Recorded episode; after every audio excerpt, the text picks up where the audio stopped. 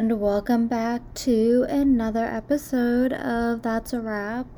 I'm Shannon, and today's episode is going to be focused on the 2012 drama film called Flight. It stars Denzel Washington and Kelly Reilly from Sherlock Holmes and Yellowstone, John Goodman, who I would hope does not need an introduction, Brian Garrity from Chicago PD, I Know Who Killed Me, When a Stranger Calls, the remake, and it also has Tamara Tunie from Law and Order SVU. And this film is loosely, very loosely, inspired by the plane crash of the Alaska Airlines Flight 261 back in 2000. And the film was, as I stated, released in 2012 in October. So this film is based upon an alcoholic pilot who is able to miraculously land his plane after mechanical failure, and only 6 lives were lost in that landing, which is extremely impressive. However, the truth eventually surfaces, so keep that in mind. This film focuses very much on the pilot, whose name is Whip. He is played by Washington, and it focuses a lot on trying to hide the fact that he is an alcoholic. So we see that Captain Whitaker, or Whip, who, like I said, is played by Denzel Washington, uses cocaine to stay alert in his hotel room with one of his flight attendants, who does sadly pass away in the landing. And then we see that while he is on the flight and he is speaking to the passengers after severe turbulence that they experienced, he is pouring vodka into an orange juice bottle, which brings me back to my underage drinking days. And then after he is done talking with the passengers and after he is done downing his orange juice, he is shown to be passed out in the cockpit with the co-captain piloting, who is played by Brian Garrity. So while the co-pilot and one of the flight attendants are talking and kind of just like staring at Whip, the plane ends up going into a deep dive, and the plane starts jolting, and the luggage, like the bag compartments, start opening, and all hell is starting to break loose. The jolt ends up causing Whip to wake up, and both pilots are trying but are unable to gain control of the plane. They even end up flying the plane upside down at one point, because that is the only way that they are able to get relative control of the plane. And I don't even want to know what that is like as a passenger, to be on a plane upside down. This did actually occur in the Alaska Airlines Flight 261. It is known that the plane ended up being flown upside down. I will go ahead and discuss that plane crash, though, at the end of the summary of the movie. Whip is forced with the fact that he is going to have to crash land the plane. And once he comes to that realization, he does crash the plane, and then we kind of see like the aftermath very quickly of the plane crashing, and we see that he is being dragged out of the cockpit by the first responders. So while he is in the hospital, Whip sneaks away for a cigarette and meets this lady named Nicole. And we actually see her earlier in the film, and she ends up overdosing in her apartment. And while she is being brought out on a stretcher by first responders, we see the plane just barely missing her apartment. And then also while Whip and Nicole are in the stairwell, they sneaking a cigarette, they meet a cancer patient, and this is the only time we see him, although he does make quite a few jokes about having cancer. And then he ends up going away because he hears the door shut, and he makes the joke they're probably looking for him because he tends to run off to smoke a cigarette.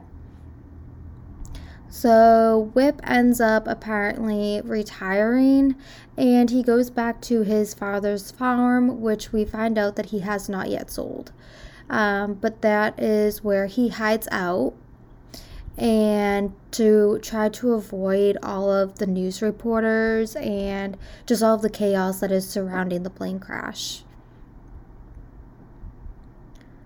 So it fast forwards a little bit, and he ends up being reached out by one of his, I'm not really sure what this guy is considered.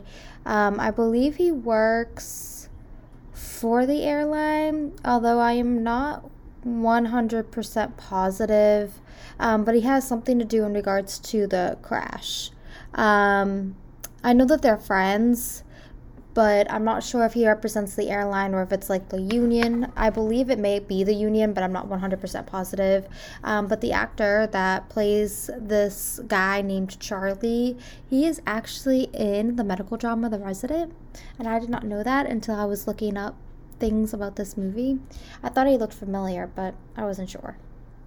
But they end up going to meet up with a criminal defender, and this is when Whip realizes that he is actually in deep shit. He finds out that his blood was tested upon arrival at the hospital against his rights. He was not made aware that that was going to be a thing. And they point out that he was indeed flying drunk. He actually had a blood alcohol level of over 0.20.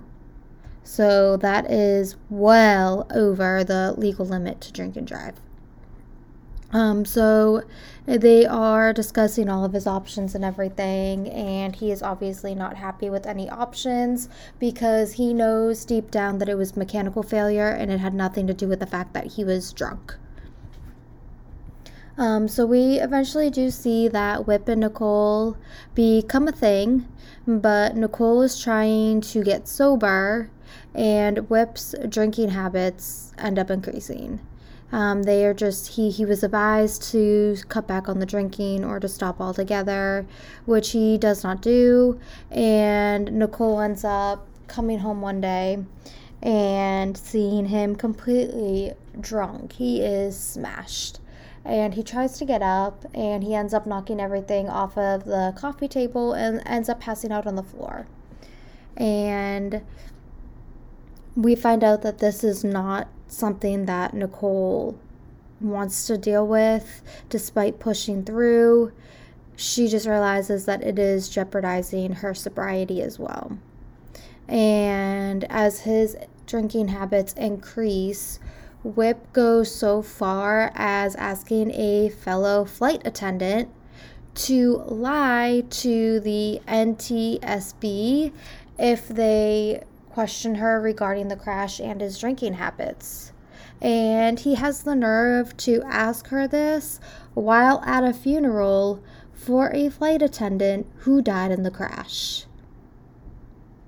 Now, I don't know if any of you have ever experienced life with a drug addict or an alcoholic, but they really don't have a good timing to ask things to cover up their track. They really don't. But she is like, no, and understands that despite the fact that they have been friends for years, it's not fair. And so Whip ends up visiting his co-pilot, Ken, who we then realize has very much likely lost his ability to walk, and he will never pilot again. But he does tell Whip that he is not going to tell the NTSB that he was drinking on shift, despite the fact that he does tell Whip that he knows he was drunk. He could smell gin off of him as soon as he walked into the cockpit, and that he did make a phone call to his wife in case something did happen.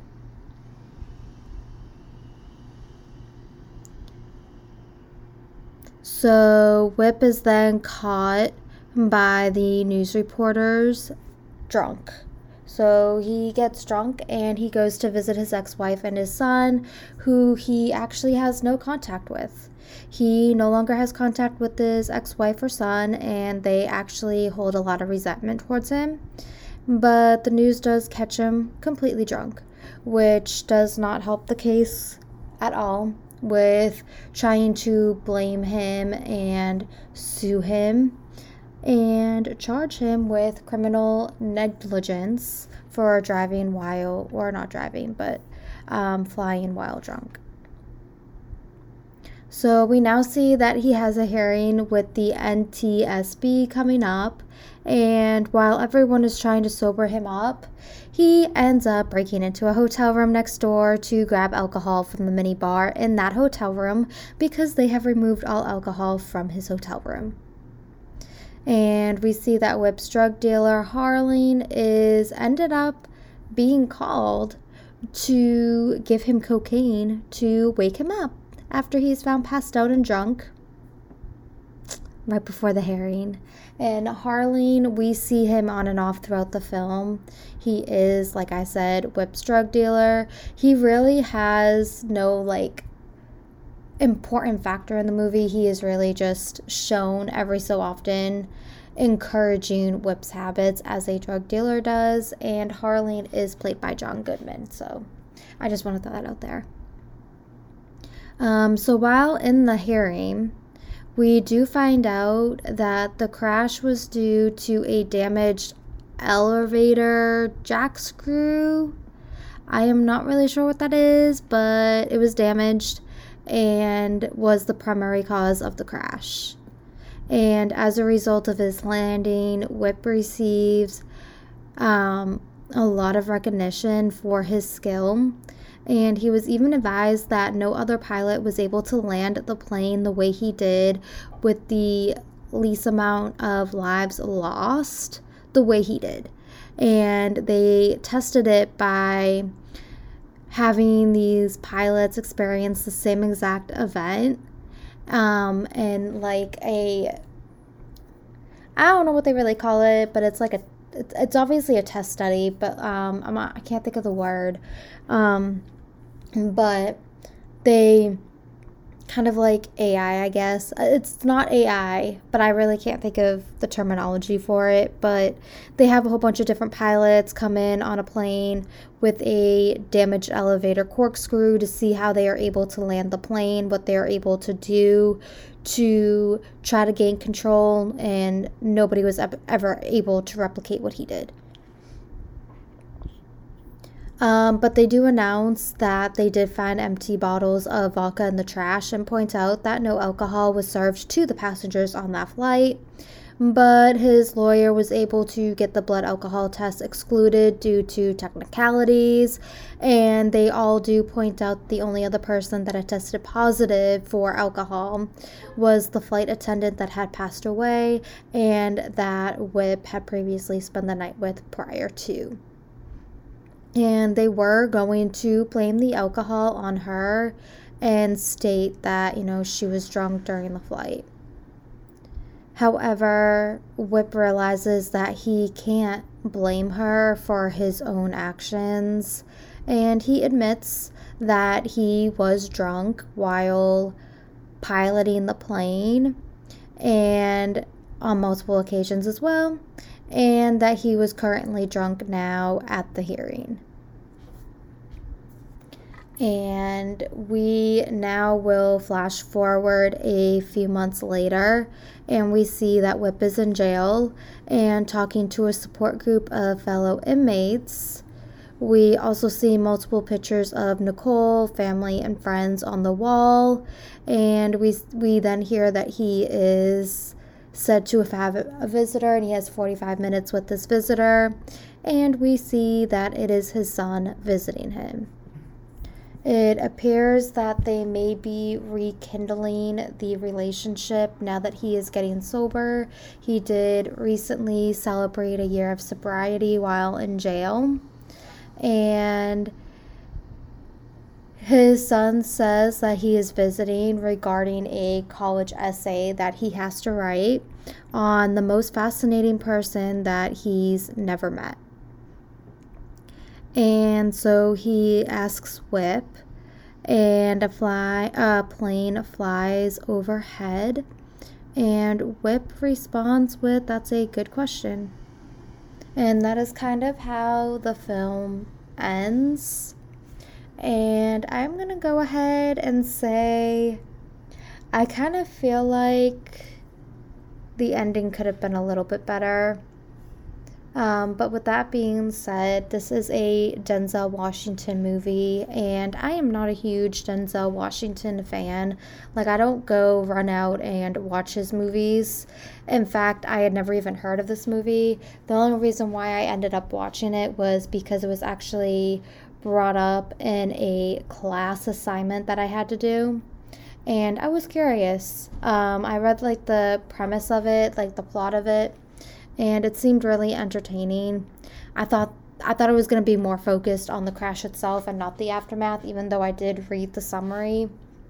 But I would have liked for them to spend a little bit more time on the crash instead of kind of flying through it and only having like 5 minutes focusing on the crash. Like, I would have loved to see longer of the crash and even them leading up to the landing, but that was not the case. This film is solely focused on the ending and the aftermath of the crash and him hiding his alcoholism.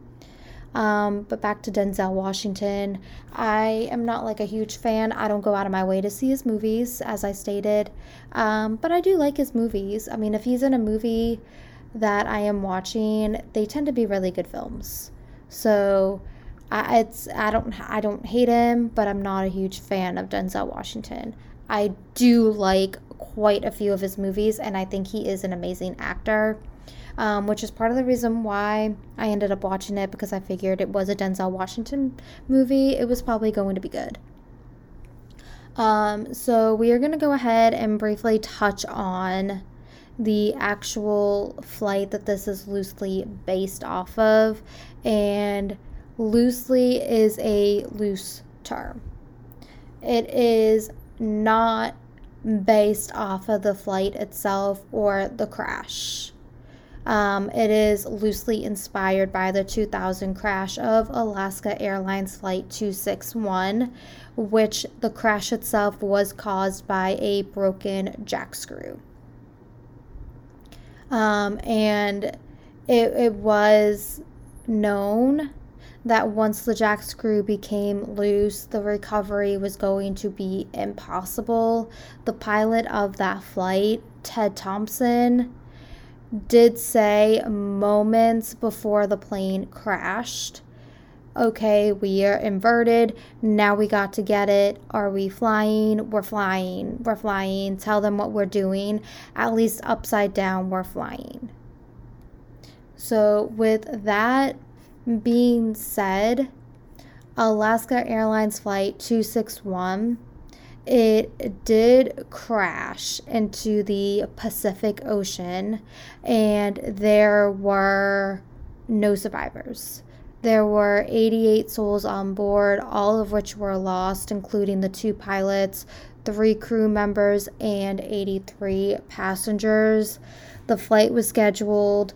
It was an international flight from Mexico to Seattle, Washington, and they were going to have a stop in San Francisco. The only thing that is based off of the actual flight itself in the movie is the jack screw being loose and the plane flying upside down to try to gain control. And I cannot imagine being on a plane and flying upside down. Like, I mean, I love flying, don't get me wrong, but my anxiety is horrible.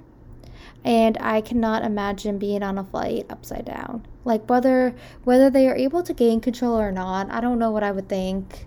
Well, obviously, if the plane crashed and I didn't survive, I wouldn't think. But imagine, like, those last few moments before you crash and the plane is upside down. I can't.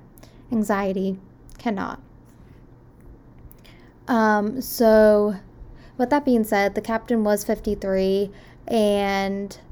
both of the pilots on the plane were very experienced, and they also had military experience. And yeah, nobody survived this crash. It did crash on January 31st of 2000. There were quite a few notable passengers on the flight. There was an author who died alongside her husband. An investment broker named Cynthia. She was also a financial talk show host at San Francisco's radio station. And then a wine columnist for the Seattle Times and his wife passed away. And Morris Thompson, who was the commissioner of the Bureau of Indian Affairs in Alaska from 73 to 76, died along with his wife and daughter.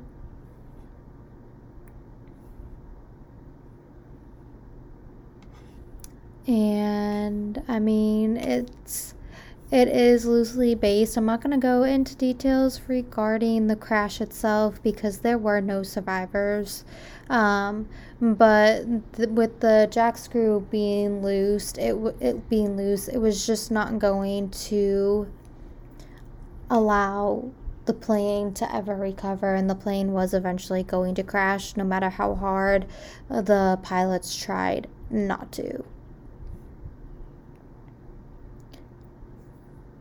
With that being said, though, there was improvement made upon the jack screw design because of this crash. And there were no criminal charges filed against Alaska Airlines. However, the airlines did agree to settle a libel suit. And as a result, it was a $5,000 fine, and one of the higher-ups did end up having to resign from their position. And as of May of 2022, so as of May of this year, Flight 261 does no longer exists. Alaska Airlines no longer operates from the route that this flight was taken. So starting in Mexico, stopping in San Francisco, ending in Seattle, that route is no longer offered by Alaska Airlines. It is now a nonstop flight, which we love some nonstop flights. Let me just go ahead and say that. We love some nonstop flights. I hate layover flights. It's been a minute since I have actually flown, but I don't like layovers. I'm just going to leave it at that.